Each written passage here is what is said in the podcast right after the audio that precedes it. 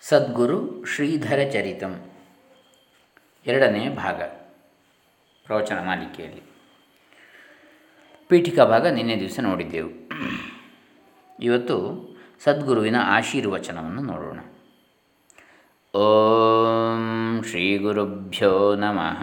ಹರಿ ಓಂ. ಶ್ರೀ ಗಣೇಶಾಯ ನಮಃ. ಸದ್ಗುರುವಿನ ಆಶೀರ್ವಚನ. ಎಲ್ಲ ಗುರುಭಕ್ತರಿಗೂ ಆಶೀರ್ವಾದಗಳು. ಮಕ್ಕಳಿರ, ಇಹ, ಪರ ಇವೆರಡೂ ಶಬ್ದಗಳ ಪರಿಚಯವು ನಿಮಗೆ ಇದ್ದದ್ದೇ ಸರಿ. ಇಹ ಅಂದರೆ ಈ ದೇಹವಿರುವವರೆಗಿನ ಈ ಮರ್ತ್ಯಲೋಕಕ್ಕೆ ಸಂಬಂಧಪಟ್ಟದ್ದು. ಪರ ಎಂದರೆ ಪರಾತ್ಮನ ವ್ಯಾಪ್ತಿಗೆ ಸಂಬಂಧಪಟ್ಟದ್ದು. ಇದು ಮೋಕ್ಷಕ್ಕೆ ಕಾರಣವಾಗುವಂತಹದ್ದೇ ಸರಿ. ನಾಲ್ಕು ವಿಧಗಳಾದ ಪುರುಷಾರ್ಥಗಳಲ್ಲಿ ಈ ಕೊನೆಯ ಪುರುಷಾರ್ಥವೇ ಶಾಶ್ವತವಾದದ್ದು. ಅನಂತ ಆನಂದವನ್ನು, ಅಂದರೆ ಅನಂತ ಆನಂದ ರೂಪನಾದ ಪರಮಾತ್ಮನನ್ನು ಇದರಿಂದ ಪಡೆಯಲಾಗುವುದು. ಮಿಕ್ಕುಳಿದ ಧರ್ಮ ಅರ್ಥ ಕಾಮ ಮೂರು ಪುರುಷಾರ್ಥಗಳು ಈ ದೇಹಕ್ಕೆ ಸಂಬಂಧಪಟ್ಟವಾದ್ದರಿಂದ ಇವು ದೇಹದಂತೆ ಅಶಾಶ್ವತವಾದವುಗಳು. ಇವುಗಳಿಂದ ಒದಗುವ ಸುಖವೂ ಕೂಡ ಮಿಂಚಿನಂತೆ ಸ್ವಲ್ಪ ಹೊತ್ತಿನವರೆಗೆ ಸುಖದ ಆಭಾಸವನ್ನು ಉಂಟುಮಾಡಿ ಅಳಿದು ಹೋಗುವುದು. ಗುರುಭಕ್ತಿಂ ಸದಾ ಕುರ್ಯಾತ್, ಶ್ರೇಯಸೆ ಭೂಯಸೆ ನರಹ ಸಂಸಾರದಲ್ಲಿ ಬರುವ ತೊಂದರೆ, ತೊಡಕುಗಳನ್ನು ನಿವಾರಿಸುವುದಕ್ಕಾಗಿಯೂ, ನಿರ್ವಿಘ್ನತೆಯಿಂದ ವಿದ್ಯುಕ್ತ ಗೃಹಸ್ಥಾಶ್ರಮವು ಒಳ್ಳೆಯದಾಗಿ ಪೂರ್ಣವಾಗುವುದಕ್ಕಾಗಿಯೂ, ಸತಿ ಸುತ ಸಂಪತ್ತುಗಳಿಂದ ಕೂಡಿದ್ದ ಸಾಂಸಾರಿಕ ಜೀವನದಲ್ಲಿಯೂ ಪದ್ಮಪತ್ರದಂತೆ ಅಸಂಗವಾಗಿ ಉಳಿದು ಶಾಶ್ವತ ಸುಖದ ಸಾಧನಗಳಲ್ಲಿ ಮೈ ಮರೆತಿರುವುದಕ್ಕಾಗಿಯೂ ಜ್ಞಾನ ವೈರಾಗ್ಯ ಪ್ರಾಪ್ತಿಗಾಗಿಯೂ ಎಂದರೆ ಮೋಕ್ಷರೂಪವಾದ ಪರಮಾತ್ಮ ಐಕ್ಯಕ್ಕೂ ಯಾವಾಗಲೂ ಗುರುಭಕ್ತಿಯನ್ನು ಮಾಡುತ್ತಿರಬೇಕೆಂದು ಈ ಮೇಲ್ಕಂಡ ಶ್ಲೋಕದ ಅರ್ಥವು ಗೃಹಸ್ಥರಿಗೆ ಬೋಧಿಸುತ್ತಿದೆ. ಗುರುಭಕ್ತಿಂ ಸದಾ ಕುರ್ಯಾತ್, ಶ್ರೇಯಸೆ, ಭೂಯಸೆ ನರಹ ಸಂಕಟ ಬಂದಾಗ ವೆಂಕಟರಮಣ ಎಂಬ ಗಾದೆಯಂತೆ ಆಗಬಾರದೆಂಬುದಾಗಿ ತಿಳಿಸಲು ಸದಾ ಎಂಬ ಶಬ್ದದ ಪ್ರಯೋಗವು ಈ ಶ್ಲೋಕದಲ್ಲಿದೆ. ಗುರುಭಕ್ತಿಂ ಸದಾ ಕುರ್ಯಾತ್, ಶ್ರೇಯಸೆ, ಭೂಯಸೆ ನರಹ ನ ಗುರೋರಧಿಕಂ ತತ್ವಂ. ಗುರುಗಿಂತಲೂ ಹೆಚ್ಚಿನದಾದ ಯಾವುದೊಂದು ಇಲ್ಲವೆಂದು ಸರ್ವದೇವಾತ್ಮಕೋ ಗುರುಹು, ಗುರು ಎಲ್ಲ ದೇವರ ಸ್ವರೂಪವೂ ಅಹುದೆಂದು ಪರಶಿವನೇ ತನ್ನ ಶ್ರೀಮುಖದಿಂದ ಸಾರಿರಬೇಕಾದರೆ ಗುರುತತ್ವದ ಮಹತ್ವ ಎಷ್ಟೆಂದು ಮತ್ತೆ ಇನ್ನಾರು ವರ್ಣಿಸಬಲ್ಲರು. ತಮ್ಮ ತಮ್ಮ ಮನೆಯಿಂದ ತಂದ ಧಾನ್ಯಗಳಿಂದಲೋ ಅಥವಾ ವರ್ಗಿಣಿ ಮಾಡಿಯೋ ಹೇಗೆ ವನಭೋಜನ ಮಾಡುವಿರೋ ಹಾಗೆಯೇ ಗುರುವಿನ ಸ್ಥಳದಲ್ಲಿ ನಿಮ್ಮ ಎಲ್ಲರ ಸೇವೆಯಿಂದಲೇ ಅನ್ನದಾನಾದಿಗಳು ನಡೆಯುವವು. ಸ್ಥಾನ, ಅಂಗ, ಭಾವ, ಆತ್ಮ ಎಂಬಿ ಗುರು ಸೇವೆಯ ನಾಲ್ಕು ಪ್ರಕಾರಗಳಿವೆ. ಶ್ರೀ ಗುರುವಿನ ಆಶ್ರಮವನ್ನು ಒಳ್ಳೆಯದಾಗಿ ನಡೆಸುವುದು ಇದು ಸ್ಥಾನ ಸೇವೆ. ಬಂದ ಗುರುಭಕ್ತರಿಗೆ ಆಹಾರದ ವ್ಯವಸ್ಥೆ, ವಸತಿ ವ್ಯವಸ್ಥೆ, ಗೋಶಾಲೆ ವ್ಯವಸ್ಥೆ, ಪಾಠಶಾಲೆ ವ್ಯವಸ್ಥೆ, ಬಂದವರ ಪ್ರಸನ್ನತೆಗೂ, ಶ್ರೀ ಗುರುಗಳ ಪ್ರಸನ್ನತೆಗೂ ಕಾರಣವಾಗುವಂತೆ ಇಡೀ ಆಶ್ರಮವನ್ನು ಸ್ವಚ್ಛ ಸುಂದರವಾಗಿಡುವಿಕೆ ಆಶ್ರಮದ ಸ್ಥಿರ, ಚರ ಆಸ್ತಿಗಳನ್ನು ಕಾಪಾಡಿ ಇನ್ನಷ್ಟು ಬೆಳೆಸುವುದು ಇದು ಸ್ಥಾನ ಸೇವೆ. ಸಮುದ್ರ ತೃಪ್ಯಂತೋ. ಸಮುದ್ರದ ನೀರನ್ನು ತೆಗೆದು ಸಮುದ್ರಕ್ಕೆ ಅರ್ಪಿಸುವಂತೆ ಗುರು ಕೊಟ್ಟ ಅನುಕೂಲತೆಯಲ್ಲಿ ಪ್ರಪಂಚವನ್ನು ಚೆನ್ನಾಗಿ ಸಾಗಿಸಿ ಸತಿ ಸುತರ ವಿಷಯದಲ್ಲಿರುವಂತಹ ತನ್ನ ಕರ್ತವ್ಯವನ್ನು ಪೂರೈಸಿ ಅನನ್ಯ ಭಾವ ಭಕ್ತಿಗಳಿಂದ ಗುರು ಸೇವೆಗಾಗಿ ದ್ರವ್ಯ, ಭೂಮಿ, ಪಶು ಮುಂತಾದವುಗಳ ಉಪಯುಕ್ತ ದಾನ ಮಾಡುವುದು ಭಾವ ಸೇವೆಯಲ್ಲಿ ಒಳಪಡುವುದು. ತನ್ನಲ್ಲಿ ಎಷ್ಟು ಪ್ರೀತಿಯೋ ಶ್ರೀ ಗುರುವಿನಲ್ಲಿಯೂ ಅಥವಾ ಅದಕ್ಕಿಂತಲೂ ಹೆಚ್ಚು ಪ್ರೀತಿ ಇಟ್ಟುಕೊಂಡು ಆತನ ಸಂಗಡ ಅನನ್ಯ ಭಾವದಿಂದ ಯಾವಾಗಲೂ ವ್ಯವಹರಿಸುವುದು ಕೂಡ ಆತ್ಮ ಶುಶ್ರೂಷೆಯೇ ಸರಿ. ಗುರು ತನ್ನ ಹಿತವನ್ನೇ ಮಾಡುವನೆಂದು, ಆತನಲ್ಲಿ ಯಾವ ದೋಷ ದುರ್ಗುಣಗಳು ಕೂಡ ಇರಲಾರವೆಂದು, ಆತನು ಎಲ್ಲರ ನಿರ್ದುಷ್ಟವಾಗಿಯೂ ಪರಿಶುದ್ಧವಾಗಿಯೂ ಇರುವ ಕೇವಲ ಆನಂದರೂಪವಾದ ಪರಬ್ರಹ್ಮವೇ ಸರಿ ಎಂದು ಆತನನ್ನು ಧ್ಯಾನಿಸುವುದು. ಹೇಳುವ ಮುನ್ನ ಆತನ ಮನಸ್ಸನ್ನು ಅರಿತು ಶುಶ್ರೂಷಿಸುವುದು ಕೂಡ ಆತ್ಮಸೇವೆಯೇ ಸರಿ. ಈ ನಾಲ್ಕು ಸೇವೆಗಳನ್ನು ಗುರುವಿಗೆ ಅರ್ಪಿಸಬೇಕೆಂದು ಶ್ರುತಿಶಾಸ್ತ್ರಗಳ ಉಪಯೋಗ, ಉಪದೇಶವಿದೆ. ಸ್ಥಾನ, ಅಂಗ, ಭಾವ ಮತ್ತು ಆತ್ಮ. ಸ್ಥಾನ ಅಂದರೆ ಗುರುವಿನ ಆಶ್ರಮ ಸೇವೆ. ಆಶ್ರಮದಲ್ಲಿ ಸೇವೆ ಮಾಡುವಂಥದ್ದು, ಆಶ್ರಮದ ವ್ಯವಸ್ಥೆ. ಆಮೇಲೆ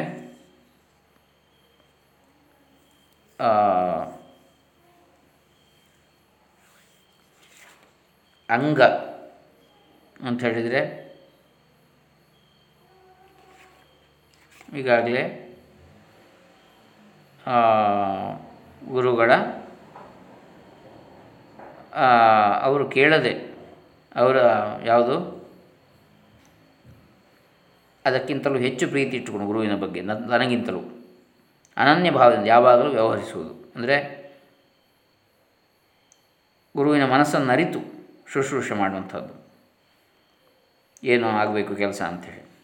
ಹೀಗೆ ಇದು ಅಂಗ, ಆಮೇಲೆ ಭಾವ, ಉಪಯುಕ್ತ ದಾನ ಮುಂತಾದವುಗಳನ್ನು ಮಾಡಿ ಭಾವ ಸೇವೆ ಗುರುಗಳಿಗೆ, ಗುರು ಸೇವೆಗಾಗಿ, ಗುರುವಿಗಾಗಿ, ಆಮೇಲೆ ಆತ್ಮ ಸೇವೆ, ಆತ್ಮ ಶುಶ್ರೂಷೆ. ಹೀಗೆ ಅಂದರೆ ತನ್ನ ಆತ್ಮಸ್ವರೂಪನೇ ಗುರು ಅಂತೇಳಿ ತಿಳಿಯುವಂಥದ್ದು. ಗುರು, ಅಂದರೆ ಹೀಗೆ ಹೇಳುವ ಮುನ್ನ ಆತನ ಮನಸ್ಸನ್ನು ಅರಿತು ಶುಶ್ರೂಷೆ ಮಾಡುವಂಥ ಹೀಗೆ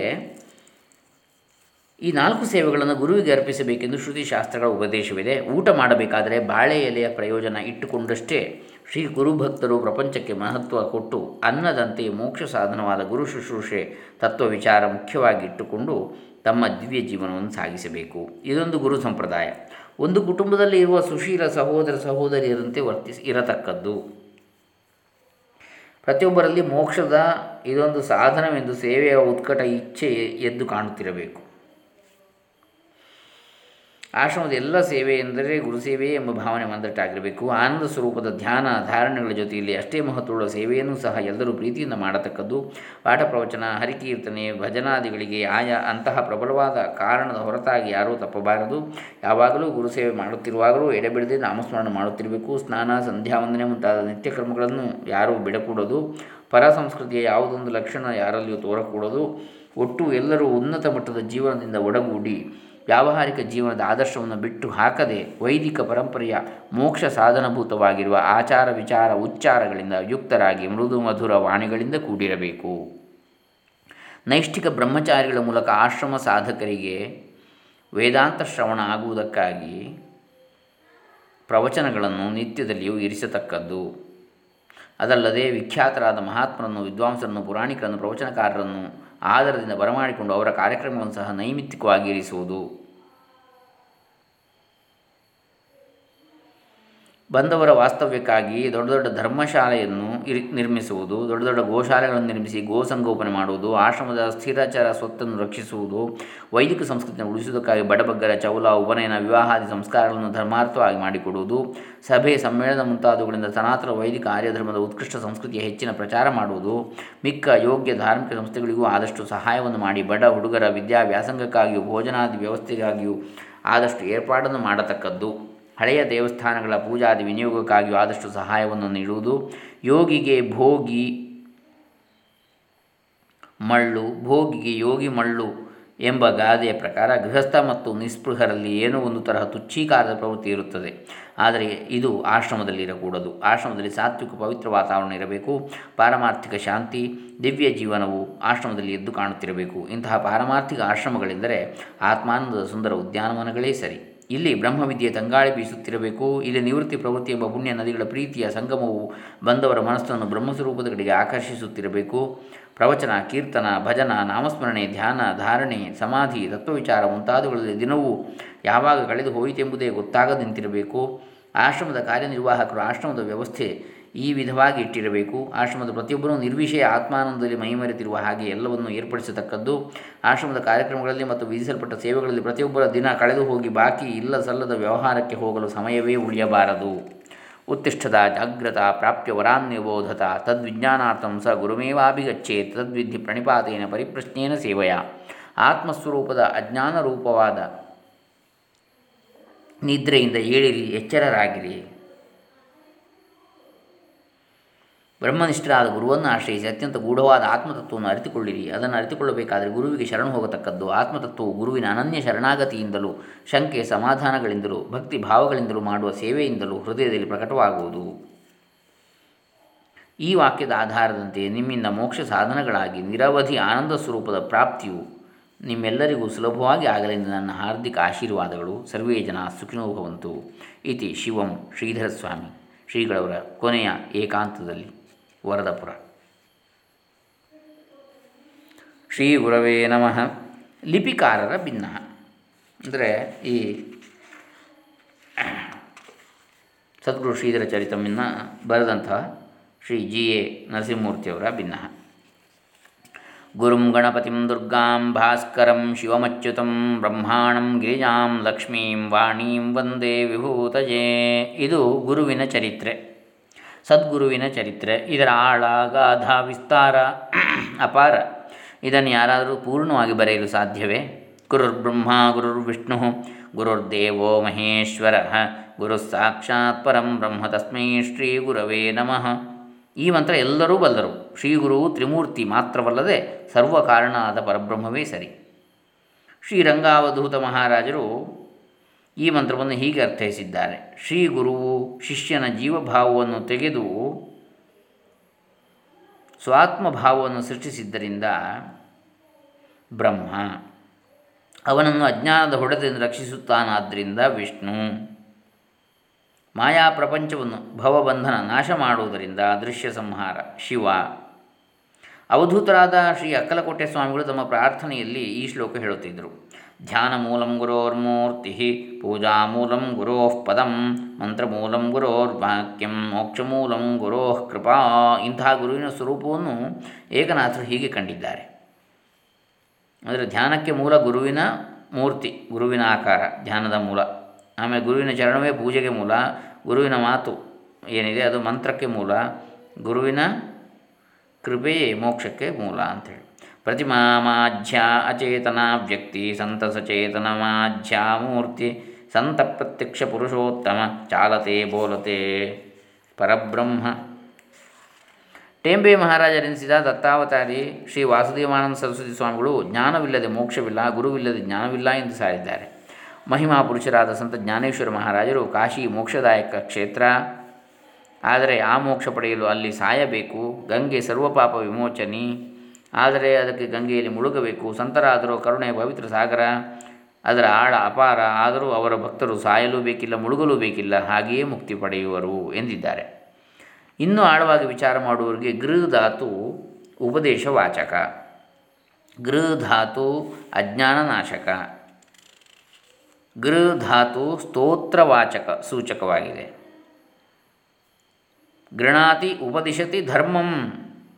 ಗಿರತಿ ಅಜ್ಞಾನಂ ನಾಶಯತಿ ಯದ್ವಾ ಗೀರ್ಯತೆ ಸ್ತೂಯತೆ ದೇವಾದಿಭಿ ಇತಿ ಗುರು ಭಗವತ್ಪಾದ ಶ್ರೀ ಶಂಕರಾಚಾರ್ಯರು ಅಂದರೆ ಇಲ್ಲಿ ಅಜ್ಞಾನವನ್ನು ನಾಶ ಮಾಡತಕ್ಕಂತಹ ಧರ್ಮವನ್ನು ಉಪದೇಶ ಮಾಡತಕ್ಕಂತಹ ಅಥವಾ ದೇವಾದಿಗಳಿಂದಲೂ ಸ್ತುತಿಸಲ್ಪಡ್ತಕ್ಕಂತಹ ಅವನೇ ಗುರು ಅಂಥೇಳಿ. ಶಂಕರಾಚಾರ್ಯ ಹೇಳ್ತಾರೆ, ಅವಿದ್ಯಾ ಹೃದಯ ಗ್ರಂಥಿರ್ಬಂಧ ಮೋಕ್ಷೋ ಯಥೋ ಭವೇತ್, ತಮೇವ ಗುರುರಿತ್ಯಾಹು. ಗುರು ಶಬ್ದೇನ ಯೋಗಿನಃ, ಯೋಗಿಗಳು ಗುರು ಎನ್ನುವ ಶಬ್ದದಿಂದ ಯಾರನ್ನು ಹೇಳ್ತಾರೆ? ಅವಿದ್ಯಾ ಹೃದಯ ಗ್ರಂಥಿ ಬಂಧ ಮೋಕ್ಷ ಯಥೋ ಭವೇತ್. ಯಾವನಿಂದ ಅವಿದ್ಯಾ ಹೃದಯ ಗ್ರಂಥಿ ಬಂಧನದಿಂದ ಬಿಡುಗಡೆ ಹೊಂದುತ್ತದೋ ಆಗ್ತದೋ ಅಂತಹವನನ್ನೇ ಗುರು ಅಂತೇಳಿ ಹೇಳ್ತಾರೆ. ಇನ್ನು ತಂತ್ರಗಳಲ್ಲಿ ಗುರವೋ ಭಾವಸ್ತಂತಿ ದೀಪವಚ್ಚ ಗೃಹೇ ಗೃಹೇ ದುರ್ಲಭೋಯಂ ಗುರುರ್ದೇವಿ ಸೂರ್ಯಂ ಸರ್ವದೀಪಕ. ಅಂದರೆ ಗುರುಗಳು ಬಹಳಷ್ಟು ಜನ ಇದ್ದಾರೆ ಮನೆ ಮನೆಯಲ್ಲಿ ದೀಪಗಳಿದ್ದಾಗೆ ಆದರೆ ಸೂರ್ಯನಂತಹ ಸರ್ವದೀಪಕನಾದಂತಹ ಗುರು ಅತ್ಯಂತ ದುರ್ಲಭ, ಎಲ್ಲರಿಗೂ ದೀಪವಾಗಿರತಕ್ಕಂತಹ ಗುರು ಅಂಥೇಳಿ ಆ ತಂತ್ರಗಳಲ್ಲಿ ಬರ್ತದೆ, ತಂತ್ರ. ಇನ್ನು ಏಕನಾಥಿ ಭಾಗವತದಲ್ಲಿ ಸರ್ವಸಾಧನ ಸಂಪನ್ನ ಪುರುಷೋ ಜಾತ ನಿಶ್ಚಯ, ಶ್ರೋತ್ರಿಯಂ ಬ್ರಹ್ಮನಿಷ್ಠಂ ತಂ ಸದ್ಗುರುಂ ಶರಣಂ ವ್ರಜೇತ್ ಹೇಳಿ ಸದ್ಗುರು ಅಂತ ಯಾರು? ಸರ್ವ ಸಾಧನ ಸಂಪನ್ನ. ಎಲ್ಲ ಸಾಧನ ಸಂಪತ್ತುಗಳುಳ್ಳವ ಯಾವುದೆಲ್ಲ? ಸಾಧನ ಚತುಷ್ಟಯ. ಆಮೇಲೆ ಶಾ, ಸಾಧನ ಷಟ್ ಸಂಪತ್ತಿ ಎಲ್ಲ ಇರುವವು. ಯಾವುದೆಲ್ಲ? ಸದಸದ್ವಿವೇಕ ಅಥವಾ ನಿತ್ಯಾನಿತ್ಯ ವಿವೇಕ ಇಹಾಮೂತ್ರ ಅರ್ಥಭೋಗ ವಿರಾಗ ಶಮ ದಮ ಉಪರತಿ ದೀಕ್ಷಾ ಶ್ರದ್ಧಾ ಸಮಾಧಾನ. ಎನ್ನುವಂತಹ ಸಾಧನ ಶಂ, ಷಟ್ ಸಂಪತ್ತಿ ಮತ್ತು ಮುಮುಕ್ಷತ್ವ, ಈ ನಾಲ್ಕು. ಹೀಗೆ ಸಾಧನ ಚತುಷ್ಟಯ. ಉಳ್ಳವರದು ಸಾಧನ, ಸರ್ವ ಸಾಧನ ಸಂಪನ್ನ. ಆಮೇಲೆ ಪುರುಷ ಜಾತ ನಿಶ್ಚಯ. ದೃಢವಾದ ವೇದಾಂತ ವಿಜ್ಞಾನ ಸುನಿಶ್ಚಿತ ಅರ್ಥಾಹ ಅಂಥವರು. ವೇದಾಂತದ ಪರತತ್ವದ ನಿಜವಾದ ಯಾವುದು? ನಿಶ್ಚಯವಾದ ಅರ್ಥವನ್ನು ಅರಿತವರು. ಶ್ರೋತ್ರಿಯಂ ಬ್ರಹ್ಮನಿಷ್ಠಂ. ಹಾಗೆ ಶ್ರೋತ್ರಿಯ ಅಂದರೆ ಶ್ರುತ, ಎಲ್ಲ ಜ್ಞಾನವನ್ನು ತಿಳ್ಕೊಂಡವರು ಕೇಳಿ. ಗುರುಮುಖೇನ. ಅಥವಾ ವೇದಾದಿಗಳ ಮೂಲಕ ಶ್ರೋತ್ರಿಯ ವೇದಜ್ಞರು. ಬ್ರಹ್ಮನಿಷ್ಠಂ, ಬ್ರಹ್ಮವಸ್ತುವಿನಲ್ಲಿಯೇ ನಿಷ್ಠವಾಗಿರತಕ್ಕಂಥವು ಸ್ಥಿರವಾಗಿ ಅಚಲವಾದ ಮನಸ್ಸು ಚಿ, ಬುದ್ಧಿ ಉಳ್ಳವರು ಇಂದ್ರಿಯಗಳು. ತಮ್ಮ ಸದ್ಗುರುಂ ಶರಣಂ ರಜಿತ ಅವನನ್ನು ಸದ್ಗುರು ಅಂತ ಹೇಳ್ತಾರೆ, ಅವನನ್ನು ಶರಣ ಹೊಂದಬೇಕು ಅಂಥವನನ್ನು ಅಂತ. ಏಕನಾಥಿ ಭಾಗವತದಲ್ಲಿ ಬರ್ತದೆ. ಸರ್ವಸಾಧನ ಸಂಪನ್ನ ಪುರುಷೋ ಜಾತ ನಿಶ್ಚಯ. ಶ್ರೋತ್ರಿಯಂ ಬ್ರಹ್ಮನಿಷ್ಠಂ ತಮ್ಮ ಸದ್ಗುರುಂ ಶರಣಂ ರಜೇತ್ ಆಮೇಲೆ ದತ್ತ ಪುರಾಣಗಳಲ್ಲಿ ಗುರು ಅನುಗ್ರಹ ಮಾತ್ರೇಣ ವಿಚಾರ ಸುಲಭೋ ನೃಣಾಂ, ವಿಚಾರೇಣ ಪರಂತತ್ವ ಸ್ವಯಮೇವ ಪ್ರಕಾಶ್ಯತೆ. ಎಂದು ವರ್ಣಿಸಿ ಗುರುವಿನ ಅನುಗ್ರಹದಿಂದ ವಿಚಾರ ಸುಲಭವಾಗಿ ಅದರಿಂದ ಪರತತ್ವ ತಾನೇ ತಾನಾಗಿ ಬೆಳಗುತ್ತದೆ ಎಂಬುದು ಸ್ಪಷ್ಟವಾಗಿದೆ. ಇಂತಹ ಗುರುವನ್ನು ಕೆಳಮಟ್ಟಕ್ಕಿಳಿಸುವ ಬಹು ಶಿಷ್ಯರನ್ನು ಉದ್ದೇಶಿಸಿ ಪರಶುರಾಮ ಕಲ್ಪಸೂತ್ರ ಹೀಗೆ ಎಚ್ಚರಿಸುತ್ತದೆ ನೋಡಿ. ಗುರೌ ಮನುಷ್ಯ ಬುದ್ಧಿಂಚ ಮಂತ್ರೇ ಚ ಅಕ್ಷರ ಬುದ್ಧಿಕಂ ಪ್ರತಿಮಾಸು ಶಿಲಾ ಬುದ್ಧಿಂ ಗುರುವಾಣೋ ನರಕಂ ವ್ರಜೇತ್. ನೋಡಿ, ಪರಶುರಾಮ ಕಲ್ಪಸೂತ್ರ ಗುರುವಿನಲ್ಲಿ ಮನುಷ್ಯ ಬುದ್ಧಿಯನ್ನು ಕಂಡ್ರೆ ಗುರುವನ್ನು ಮನುಷ್ಯ, ಕೇವಲ ಮನುಷ್ಯ ಅಂತೇಳಿ ತಿಳಿದರೆ ಮಂತ್ರೇಚ ಅಕ್ಷರ ಬುದ್ಧಿಕಂ. ಮಂತ್ರದಲ್ಲಿ ಕೇವಲ ಅಕ್ಷರಗಳ ಸಮೂಹ ಅಷ್ಟೇ ಅದು ಅಂತ ತಿಳ್ಕೊಂಡ್ರೆ, ಪ್ರತಿಮಾಸು ಶಿಲಾಬುದ್ಧಿಂ, ಪ್ರತಿಮೆಗಳ ದೇವರ ಪ್ರತಿಮೆಗಳಲ್ಲಿ ಅದು ಕೇವಲ ಕಲ್ಲು ಅಂತ ತಿಳ್ಕೊಂಡ್ರೆ, ಕುರುವಾಣು ನರಕಂ ವ್ರಜಿತ್. ಹಾಗೆ ಬುದ್ಧಿ ಮಾಡುವವನು, ಹಾಗೆ ಚಿಂತನೆ ಮಾಡುವವನು ನರಕವನ್ನು ಹೊಂದುತ್ತಾನೆ. ಮತ್ತು ನರವದೃಶ್ಯತೆ ಲೋಕೆ ಶ್ರೀ ಗುರು ಪಾಪಕರ್ಮಣ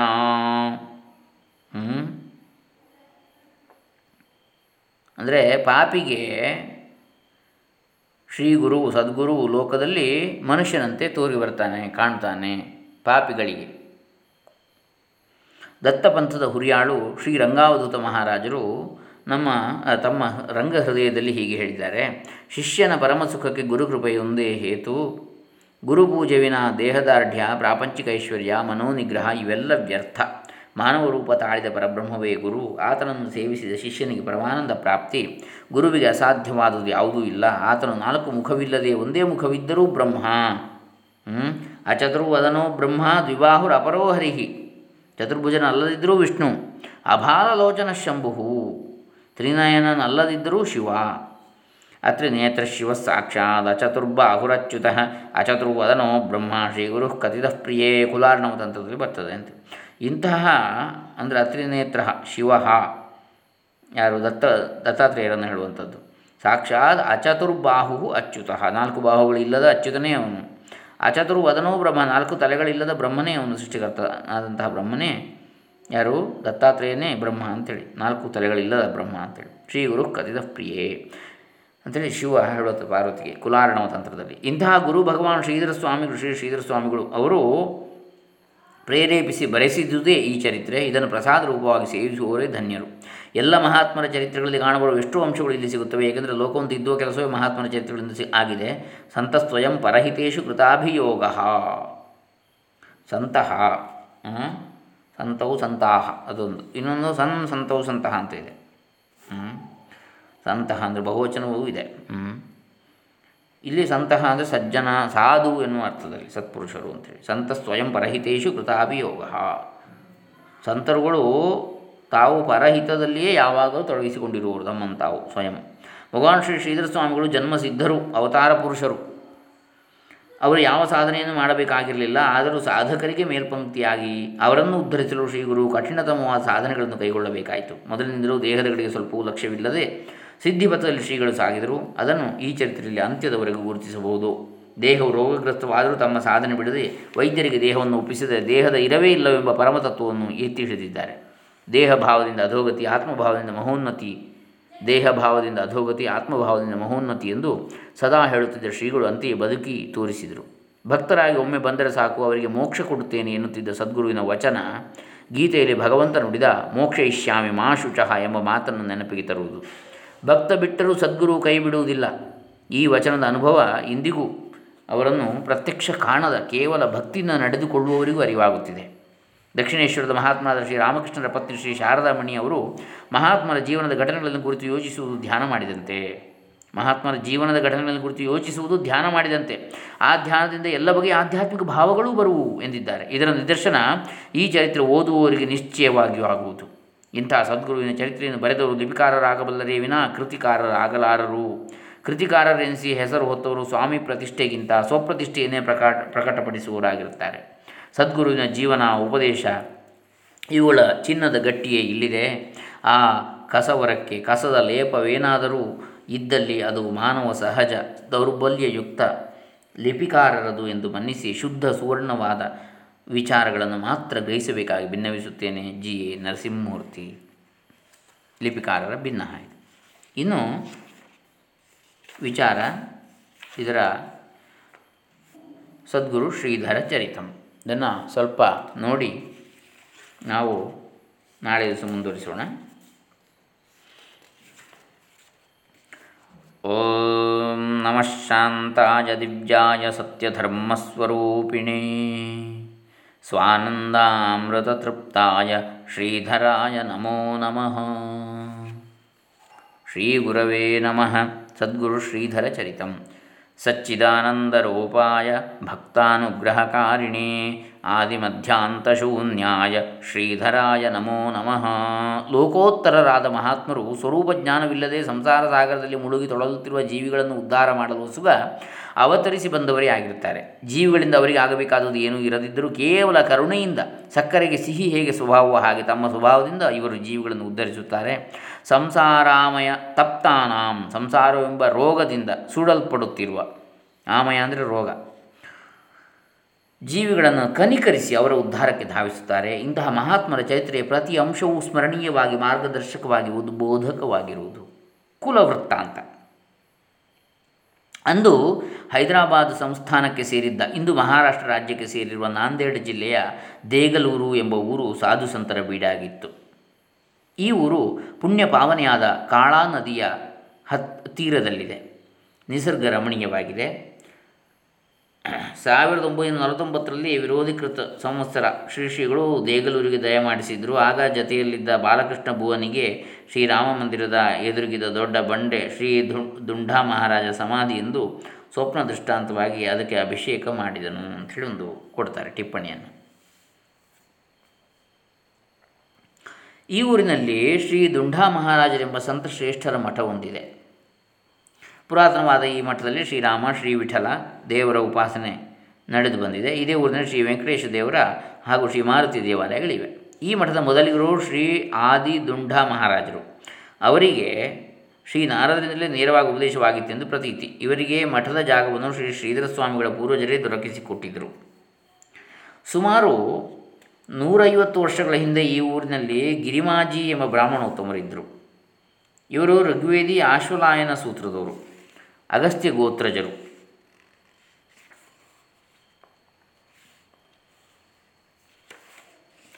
ಸ್ಮಾರ್ತ ಭಾಗವತ ಸಂಪ್ರದಾಯ.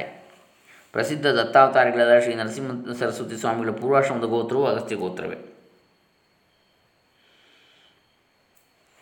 ನಿತ್ಯವೂ ನಿಷ್ಠವೂ, ಭಕ್ತಿಪರಾಯಣವೂ ಆದ ವಂಶ ಇವರದು. ಇವರ ಮಕ್ಕಳಲ್ಲಿ, ಗಿರಿಮಾಜಿಯವರ ಮಕ್ಕಳಲ್ಲಿ ತಿರುಮಾಜಿ ಎಂಬುವರು ಒಬ್ಬರು. ಇವರೆಲ್ಲ ತಿರುಪತಿ ದೇವರ ಒಕ್ಕಲು. ಆದ್ದರಿಂದಲೇ ಆ ಏಳು ಬೆಟ್ಟದೊಡೆಯ ವೆಂಕಟೇಶನ ನಾಮವೇ ಇವರಿಗೆ ಈ ಹೆಸರು ಬರಲು ಕಾರಣವಾಯಿತು.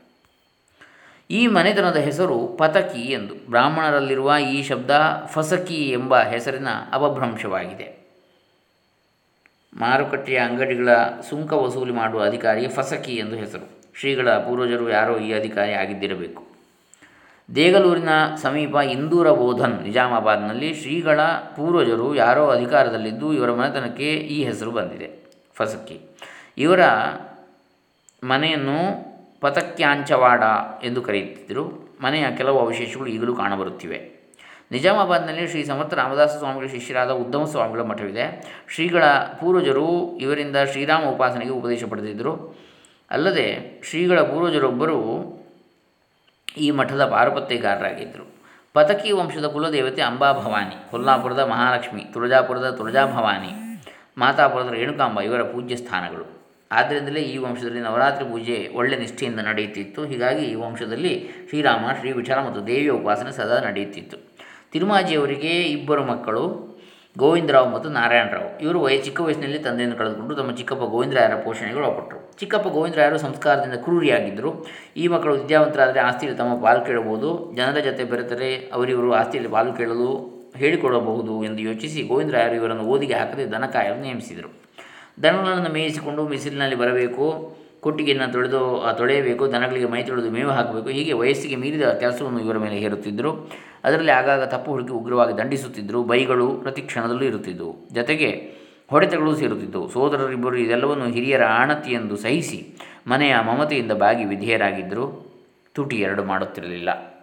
ಒಂದು ದಿನ ಇವರಿಬ್ಬರು ದನಗಳನ್ನು ಮೇಯಿಸಿಕೊಂಡು ಮಧ್ಯಾಹ್ನ ಮನೆಗೆ ಹಿಂತಿರುಗಿದರು. ತುಂಬ ದಣದಿದ್ದರು. ಆಹಾರವಿರಲಿಲ್ಲ. ಮನೆಯವರೆಲ್ಲ ಉಂಡು ಹೊರಗಿನ ಪಡಸಾಲೆಯಲ್ಲಿ ಅತಿಥಿಗಳ ಜೊತೆ ಮಾತನಾಡುತ್ತಿದ್ದರು. ಈ ಇಬ್ಬರು ಬಾಲಕರು ಬಂಧುವನ್ನು ಕಂಡು ಚಿಕ್ಕಪ್ಪನಿಗೆ ರೇಗಿತ್ತು. ವಿನಾಕಾರಣ ಇವರನ್ನು ಹೊಡೆದ. ಅತಿಥಿಗಳು ಎದುರಿಗೆ ಕಂಬದ ಹಾಗೆ ಬೆಳೆದಿದ್ದಾರೆ. ಓದಲು ಒಂದಕ್ಷರವೂ ಬರುವುದಿಲ್ಲ ಎಂದು ಭಂಗಿಸಿದ. ಆ ಮಾತು ಕೇಳಿದೊಡನೆ ಇಬ್ಬರಿಗೂ ಎಲ್ಲಿಲ್ಲದ ಧೈರ್ಯ ಬಂದಿತ್ತು. ನೀವು ನಮ್ಮನ್ನು ದನ ಕಾಯಲು ನೇಮಿಸದೆ ಓದಲು ಹಾಕಿದರೆ ನಾವು ಖಂಡಿತ ಬುದ್ಧಿವಂತರಾಗುತ್ತಿದ್ದೆವು. ಇದರಲ್ಲಿ ನಮ್ಮ ಪಾತ್ರವೇನಿದೆ ಎಂದು ಕೇಳಿಯೇ ಬಿಟ್ಟರು. ಮೊದಲೇ ಕೋಪದಿಂದ ಉರಿಯುತ್ತಿದ್ದ ಚಿಕ್ಕಪ್ಪನಿಗೆ ಈ ಮಾತು ಸಹನೆ ಆದಾವೆ. ಆತನ ಉಚ್ಚ ಸ್ವರದಲ್ಲಿ, ಹಾಗೆ ನಿಮಗೆ ವಿದ್ಯೆ ಬೇಕಿದ್ದರೆ ಮನೆಯಲ್ಲಿ ಸಿಗದಿದ್ದ ಮೇಲೆ ಬೇರೆಲ್ಲಾದರೂ ಹೋಗಿ ಕಲಿಯಿರಿ. ನೀವೇನು ಸಣ್ಣ ಮಕ್ಕಳಲ್ಲ ಎಂದು ಗುಡುಗಿದನು. ತಕ್ಷಣ ಇಬ್ಬರು ಹಾಗಾದರೆ ನಾವು ಹೊರಡುತ್ತೇವೆ. ನಿಮ್ಮ ಆಜ್ಞೆಯಂತೆ ವಿದ್ಯೆ ಕಲಿಯುತ್ತೇವೆ ಎಂದು ಹೇಳಿ ಮನೆ ಬಿಟ್ಟು ಹೊರಟು ಬಿಟ್ಟರು ಹೇಳಿ ಹೊರಟಿದ್ದಾಯಿತು. ಆಗಿನ್ನೂ ಅವರಿಗೆ ಕ್ರಮವಾಗಿ ಹದಿನೈದು ಹದಿನೈದು ಮತ್ತು ಹನ್ನೆರಡು ವರ್ಷ ವಯಸ್ಸು. ಗೋವಿಂದರಾವ್ ಮತ್ತು ನಾರಾಯಣರಾವ್. ಎಲ್ಲಿಗೆ ಹೋಗಬೇಕು, ಏನು ಮಾಡಬೇಕು ಎಂಬ ವಿಚಾರವೇ ಅರಿಯರು. ಕೈಯಲ್ಲಿ ಹಣವಿಲ್ಲ, ಮೈ ಮೇಲೆ ಸಾಕಷ್ಟು ಬಟ್ಟೆ ಇಲ್ಲ, ಎಲ್ಲಿಗೆ ಹೋಗಬೇಕು, ಏನು ಮಾಡಬೇಕು ಎಂಬ ನಿರ್ಧಾರವಿಲ್ಲ ಅಂತೂ ದೇವರ ಮೇಲೆ ಭಾರ ಹಾಕಿ ಸೋದರರಿಬ್ಬರು ಹೈದರಾಬಾದ್ನಿಂದ ದಾರಿ ಹಿಡಿದರು. ಹೈದರಾಬಾದ್ ಸೇರಿದ ಮೇಲೆ ಅಲ್ಲಿ ಅವರು ಇವರನ್ನು ಯಾರು ಕೇಳಬೇಕು? ಕೆಲಸ ಕೇಳಿದರೆ ವಿದ್ಯೆ ಇಲ್ಲದ ಇವರಿಗೆ ಕೆಲಸ ಕೊಡುವವರು ಯಾರು? ಹಸಿದ ಹೊಟ್ಟೆಯನ್ನು ದಣಿಸಲು ಭಿಕ್ಷೆ ಬೇಡಲು ಅಭಿಮಾನ ಒಪ್ಪದು. ಹೀಗಾಗಿ ಅಲೆದೆಲೆದು ಬಸ ಉಳಿದು ಹೋದರು. ಶ್ರೀಮಂತರೊಬ್ಬರು ಕೆಲಸವಿಲ್ಲದೆ ದಣಿಯುತ್ತಿರುವ ಇವರನ್ನು ಕಂಡು ತಮ್ಮ ಮನೆಗೆ ಕರೆದುಕೊಂಡು ಹೋಗಿ ಕೆಲಸಕ್ಕೆ ನೇಮಿಸಿಕೊಂಡರು. ಅಲ್ಲಿ ಇಬ್ಬರು ಶ್ರದ್ಧೆಯಿಂದ ತಮ್ಮ ಪಾಲನೆ ಕೆಲಸ ಮಾಡ್ತಾ ಯಜಮಾನನ ಪ್ರೀತಿಗೆ ಪಾತ್ರರಾದರು. ಕೈ ತುಂಬ ಕೆಲಸ, ಹೊಟ್ಟೆ ತುಂಬ ಊಟ ದೊರೆಯಿತು. ಆದರೆ ತಮ್ಮ ಮೂಲ ಉದ್ದೇಶವಾದ ವಿದ್ಯೆ ಕಲಿಯುವುದು ಹೇಗೆ ಎಂದು ಚಿಂತಿಸಲು ಆರಂಭಿಸಿದರು. ಹಗಲು ಹೊತ್ತಿನಲ್ಲಿ ಇದಕ್ಕೆ ಏನೇನೂ ಅವಕಾಶಗಳಿಲ್ಲ. ಕೆಲಸವೇ ಕೆಲಸ ಆಗಿತ್ತು.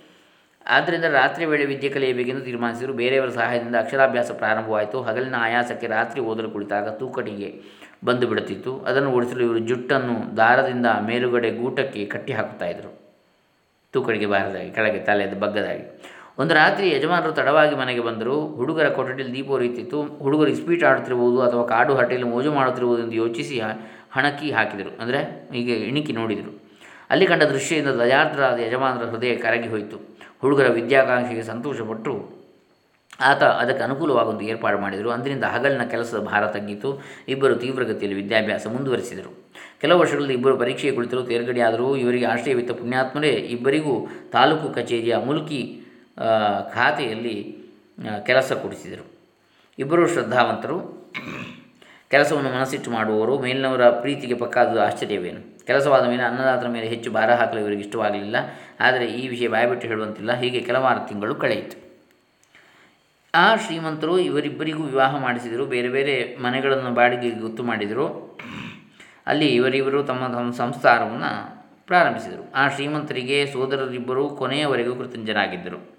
ಇಬ್ಬರ ಮನೆಗಳಲ್ಲೂ ಕುಲಧರ್ಮ, ಕುಲಾಚಾರದ ಪದ್ಧತಿಗಳು ಪ್ರಾರಂಭವಾದವು. ಶ್ರೀರಾಮನವಮಿ, ನವರಾತ್ರಿ, ಪೂಜಾದಿ ಕಟ್ಟಡಗಳು, ಭೋಜನ ಸಂದರ್ಭಗಳು ನಡೆಯಲಾರಂಭಿಸಿದವು ಏಕಾದಶಿ, ಶಿವರಾತ್ರಿ ಮೊದಲಾದ ವ್ರತೋಪಾಸಗಳು ನಡೆಯುತ್ತಾ ಬಂದವು. ಶ್ರಾದ್ದ ಪಕ್ಷಾದಿಗಳಿಗೆ ನಾರಾಯಣರಾಯರು ಅಣ್ಣನ ಮನೆಗೆ ಹೋಗಿ ಇಬ್ಬರು ಗೋವಿಂದರಾಯರ ಮನೆಗೆ ಹೋಗಿ ಇಬ್ಬರು ಒಟ್ಟಾಗಿ ನಡೆಸುತ್ತಿದ್ದರು. ವಿಶೇಷವಾಗಿ ಹೈದರಾಬಾದ್ನ ಕಲ್ಯಾಣ ಸ್ವಾಮಿ ಗಾದಿಯಲ್ಲಿದ್ದ ಶ್ರೀ ದತ್ತಾತ್ರೇಯ ಮಹಾರಾಜರಿಂದ ಇವರಿಬ್ಬರು ಅನುಗ್ರಹ ಪಡೆದರು.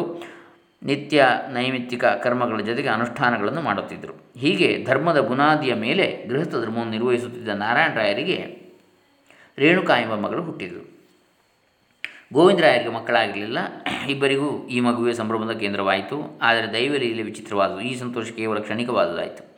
ರೇಣುಕಿಗೆ ಎಳೆತನದಲ್ಲೇ ಮಾತೃ ವಿಯೋಗವಾಯಿತು. ನಾರಾಯಣರಾಯರಿಗೆ ಆಕಾಶವೇ ಕಳಚಿ ಬಿದ್ದಂತಾಯಿತು. ಕಚೇರಿಗೆ ಹೋಗಿ ಕೆಲಸ ಮಾಡಿ ಹೊಟ್ಟೆ ತುಂಬಿಸಿಕೊಳ್ಳುವುದೇ ಈ ಹಸುಗೂಸನ್ನು ಸಾಕುತ್ತಾ ಮನೆಯಲ್ಲಿ ಇರುವುದೇ ಎಂಬುದು ಚಿಂತೆಯಾಯಿತು. ಮತ್ತೆ ಆದರೆ ರಾಯರ ಅತ್ತೆ ಮಾವಂದಿರು ಮಗುವನ್ನು ತಮ್ಮ ಮನೆಗೆ ಕರೆದುಕೊಂಡು ಹೋಗಿ ಸಾಕಲಾರಂಭಿಸಿದರು ಆಕೆ ಬೆಳೆದು ದೊಡ್ಡವಳಾದ ಮೇಲೆ ಹೈದರಾಬಾದ್ನಲ್ಲಿದ್ದ ಸದ್ವಂಶಸ್ಥರಾದ ವೆಂಕಟರಾವ್ ಕಮಲಾಪುರ್ಕರ್ ಎಂಬುವರೊಡನೆ ವಿವಾಹ ಮಾಡಿದರು. ಆಗ ಈಗ ಈಕೆಯ ಮಗನ ಮಗಳು ಹೈದರಾಬಾದ್ನಲ್ಲಿದ್ದಾರೆ. ನಾರಾಯಣರಾಯರು ಪತ್ನಿಯನ್ನು ಕಳೆದುಕೊಂಡ ಕೆಲ ದಿನಗಳಲ್ಲಿ ಗೋವಿಂದರಾಯರಿಗೂ ಪತ್ನಿ ವಿಯೋಗವಾಯಿತು. ಇಬ್ಬರೂ ಸಮಾನ ದುಃಖದಿಂದ ನರಳಬೇಕಾಯಿತು. ಸೋದರರಿಬ್ಬರಿಗೂ ಆಗ ಮೂವತ್ತರಿಂದ ಮೂವತ್ತೆರಡು ವರ್ಷ ವಯಸ್ಸು. ಮೂವತ್ತು, ಮೂವತ್ತೆರಡು. ಸರ್ಕಾರಿ ಕೆಲಸ, ಸಾಕಷ್ಟು ಸಂಬಳ ಇರುವ ಇವರಿಗೆ ಹೆಣ್ಣು ಕೊಡಲು ಅನೇಕರು ಸಿದ್ಧರಾಗಿದ್ದರು. ಹೀಗಾಗಿ ಮೇಲಿನ ಘಟನೆ ನಡೆದ ಸ್ವಲ್ಪ ಕಾಲದಲ್ಲಿ ಗೋವಿಂದರಾಯರಿಗೆ ವಿವಾಹವಾಯಿತು. ಆ ಸಂದರ್ಭದಲ್ಲಿ ನಾರಾಯಣರಾಯರ ಲಗ್ನದ ಪ್ರಸ್ತಾಪವು ಬಂತು. ಗುಲ್ಬರ್ಗ ಸಮೀಪವಿರುವ ಮಡಿಯಾಳದಲ್ಲಿ ಸತ್ಕುಲರಾದವರ ಆದ ಭಯ ಬಾಯಿ ಎಂಬಾಕೆ ಇದ್ದರು ಆಕೆ ಪತಿ ಆದ ಮೇಲೆ ಬಯಾರುವಿನಿಂದ ಅಲ್ಲಿಗೆ ಬಂದು ನೆಲೆಸಿದ್ರು ಈಕೆಗೆ ಇಬ್ಬರು ಹೆಣ್ಣುಮಕ್ಕಳು, ಹಿರಿಯ ಮಗಳು ಚಂಪಕ್ಕನನ್ನು ಗಾಣಗಾಪುರದಿಂದ ಹನ್ನೆರಡು ಮೈಲಿ ದೂರದಲ್ಲಿರುವ ಚಿಂಚೋಳಿಯ ದೇಸಾಯಿಯವರಿಗೆ ಕೊಟ್ಟಿತ್ತು. ಎರಡನೇ ಮಗಳು ಕಮಲಾಬಾಯಿಯವರನ್ನು ನಾರಾಯಣರಾಯರು ವಿವಾಹ ಮಾಡಿಕೊಡುವುದನ್ನು ನಿಶ್ಚಯವಾಯಿತು. ಈ ವಿವಾಹವು ಶೀಘ್ರದಲ್ಲಿ ನಡೆಯಿತು. ಬೇಗಂ ಬಜಾರ್ನ ಲಕ್ಷಗೀರ ಮಠದ ಕಾಂಪೌಂಡ್ನಲ್ಲಿದ್ದ ನಾರಾಯಣರಾಯರ ಮನೆಗೆ ಗೃಹಲಕ್ಷ್ಮಿಯಾಗಿ ಕಮಲಾಬಾಯಿಯವರು ಪದಾರ್ಪಣೆ ಮಾಡಿದರು. ಕಮಲಾಬಾಯಿಯವರು ರೂಪವತಿ ಮಾತ್ರವಲ್ಲದೆ ಅತಿಶಯ ಗುಣವತಿಯೂ ಆಗಿದ್ದರು. ಸನ್ಯಾಸ ಗ್ರಹಣಾನಂತರ ಶ್ರೀ ಶ್ರೀಧರ ಸ್ವಾಮಿಗಳು ಗೃಹಸ್ಥರೊಬ್ಬರ ಮನೆಗೆ ಭಿಕ್ಷೆಗೆ ದಯಮಾಡಿಸಿದರು ಆ ಮನೆಯಲ್ಲಿದ್ದ ಹರಿಶ್ಚಂದ್ರನ ಪತ್ನಿ ತಾರಾಮತಿಯ ಚಿತ್ರವನ್ನು ತೋರಿಸಿ, ನನ್ನ ತಾಯಿ ಹೀಗೆ ಇದ್ದರು ಎಂದು ಅಪ್ಪಣೆ ಕೊಡಿಸಿದ್ದಾರೆ.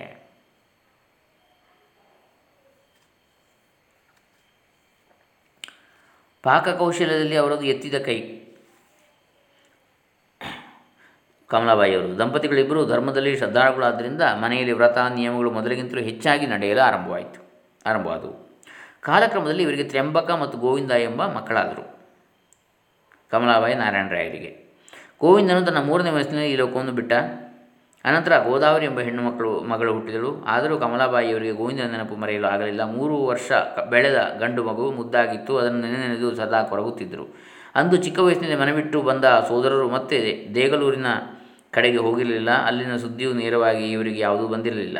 ಒಂದು ದಿನ ಇವರ ಕುಲಪುರೋಹಿತರಾಗಿದ್ದ ಮಾರುದ್ರಾಯರು ಸ್ವಕಾರ್ಯ ನಿಮಿತ್ತವಾಗಿ ಹೈದರಾಬಾದಿಗೆ ಬಂದರು. ಇವರು, ಅವರು ವೇದ ಪಾರಂಗತರು, ಜ್ಯೋತಿಷ ವಿದ್ವಾನ್ಮಣಿಗಳು, ಸದಾಚಾರ ಸಂಪನ್ನರು ಅವರು ನಾರಾಯಣರಾಯರ ಮನೆಯನ್ನು ಹುಡುಕಿಕೊಂಡು ಬಂದರು. ದಂಪತಿಗಳಿಗೆ ಅತೀವ ಸಂತೋಷವಾಗಿ ಅವರನ್ನು ಸ್ವಾಗತಿಸಿ ಆತ್ಮೀಯವಾಗಿ ಆಧರಿಸಿದರು ಊಟೋಪಚಾರಗಳಾದ ಮೇಲೆ ಪುರೋಹಿತರು ಊರಿನ ವಿಷಯಗಳನ್ನೆಲ್ಲ ಸ್ಥೂಲವಾಗಿ ತಿಳಿಸಿದರು. ಅನಂತರ ಮುಖ್ಯವಾಗಿ ಇವರ ಮನೆತನದ ವಿಷಯ ತಿಳಿಸಲು ಆರಂಭಿಸಿದರು. ನಿಮ್ಮ ಚಿಕ್ಕಪ್ಪ ಗೋವಿಂದರಾಯನು ಒಂದು ದಿನ ಬಹುದಿನಗಳಿಂದ ಮನೆಯಲ್ಲಿದ್ದ ದೊಡ್ಡ ನಾಗರಹಾವನ್ನು ಅದು ಬೇಡ ಬೇಡವೆಂದು ಹೆಡೆಯಾಡಿಸಿ ತೋರಿಸುತ್ತಿದ್ದರೂ ಲೆಕ್ಕಿಸದೆ ಕೊಂದು ಹಾಕಿದ. ಆ ರಾತ್ರಿ ಆತನ ಕನಸಿನಲ್ಲಿ ಆ ಸರ್ಪು ಬ್ರಾಹ್ಮಣ ರೂಪದಿಂದ ಕಾಣಿಸಿಕೊಂಡಿತು ನಾನು ಕಾಲಪುರುಷನಾಗಿ ಬಹುಕಾಲದಿಂದ ನಿಮ್ಮ ಕುಲವನ್ನು ಕಾಪಾಡುತ್ತಿದ್ದೆ. ಎಷ್ಟು ಬೇಡವೆಂದು ನಾನು ತಿಳಿಸುತ್ತಿದ್ದರೂ ಲೆಕ್ಕಿಸದೆ ನ ರೋಚತೆ ತದ್ವಚನಂ ಹಿತಸ್ಯ ಕಾಲಾಭಿಪನ್ನಸ್ಯ ವಿನಾಶಕಾಲೇ. ವಾಲ್ಮೀಕಿ ರಾಮಾಯಣ. ನೀನು ನನ್ನನ್ನು ಕೊಂದೆ. ಇನ್ನು ಇಪ್ಪತ್ತೈದರಿಂದ ಮೂವತ್ತು ವರ್ಷಗಳಲ್ಲಿ ನಿಮ್ಮ ವಂಶ ನಷ್ಟವಾಗುವುದು. ಏಕೋ ಹಿ ಕೃತೆ ಪಾಪಂ ಕಾಲಪಾಶವಶಂಗತಃ ನೀಚೇನ ಆತ್ಮಾಪಚಾರೇಣ ಕುಲಂ ತೇನ ವಿನಶ್ಯತಿ. ರಾವಣನಿಗೆ ಮಾಲ್ಯವಂತ ಹೇಳಿದ ಮಾತು ಎಂಬುದಾಗಿ ಹೇಳಿತು. ಭಯಭೀತನಾದ ನಿಮ್ಮ ಚಿಕ್ಕಪ್ಪನು ಅತೀವ ಪಶ್ಚಾತ್ತಾಪದಿಂದ ನನ್ನ ಅನ್ಯಾಯದ ದೋಷದಿಂದ ಕುಲಕ್ಕೆ ಈ ಶಾಪ ಬಂದಿತು. ಇದರಿಂದ ಉದ್ಧಾರವಾಗುವ ದಾರಿಯನ್ನು ತೋರಿಸಿ ಎಂದು ಅಂಗಲಾಚಿದನು ಆಗ ಆ ಬ್ರಾಹ್ಮಣ ವರ್ಣದ ಶ್ರೀ ದತ್ತ ವರದಿಂದ ನಿಮ್ಮ ಕುಲದಲ್ಲಿ ಒಬ್ಬ ವಿರಕ್ತನು ಹುಟ್ಟುವನು. ಆತನಿಂದ ಈ ಕುಲ ಪಾವನವಾಗುವುದಲ್ಲದೆ ಲೋಕದ ಕಲ್ಯಾಣವೂ ಆಗುವುದು ಎಂದು ಹೇಳಿ ಅದೃಶ್ಯವಾಯಿತು. ಅನಂತರ ನಿಮ್ಮ ಸಂಸಾರಕ್ಕೆ ಅನೇಕ ತೊಂದರೆಗಳು ಬರಲಾರಂಭವಾದವು. ನಿಮ್ಮ ಚಿಕ್ಕಪ್ಪನು ಮೃತನಾದನು. ಸಾವಿರದ ಒಂಬೈನೂರ ನಲವತ್ತೊಂಬತ್ತರಲ್ಲಿ ವಿರೋಧ ಸಂವತ್ಸರ ಶ್ರೀ ಮಾತ್ರ ಆದೇಶದಂತೆ ದೇಗಲೂರಿಗೆ ಹೋಗಿ ಬ್ರಹ್ಮರಾಕ್ಷಸನಾಗಿದ್ದ ಈ ಚಿಕ್ಕಪ್ಪನಿಗೆ ಮುಕ್ತಿ ಕೊಡಿಸಿದರು. ಹೀಗೆ, ಇದನ್ನು ಮುಂದೆ ನಾಳೆ ಮುಂದುವರಿಸೋಣ. ಕುಲವೃತ್ತಾಂತವನ್ನು ಶ್ರೀಧರ ಸ್ವಾಮಿಗಳದ್ದು ಹರೇ ರಾಮ. ಶ್ರೀಧರ ಸ್ವಾಮಿ ಚರಣಾರವಿಂದ ಅರ್ಪಿತಮಸ್ತು ಸರ್ವೇ ಜನ ಸುಖಿನೋ ಭವಂತು. ಲೋಕಾ ಸುಖಿನೋ ಭವಂತು. ಓಂ ದತ್ಸತ್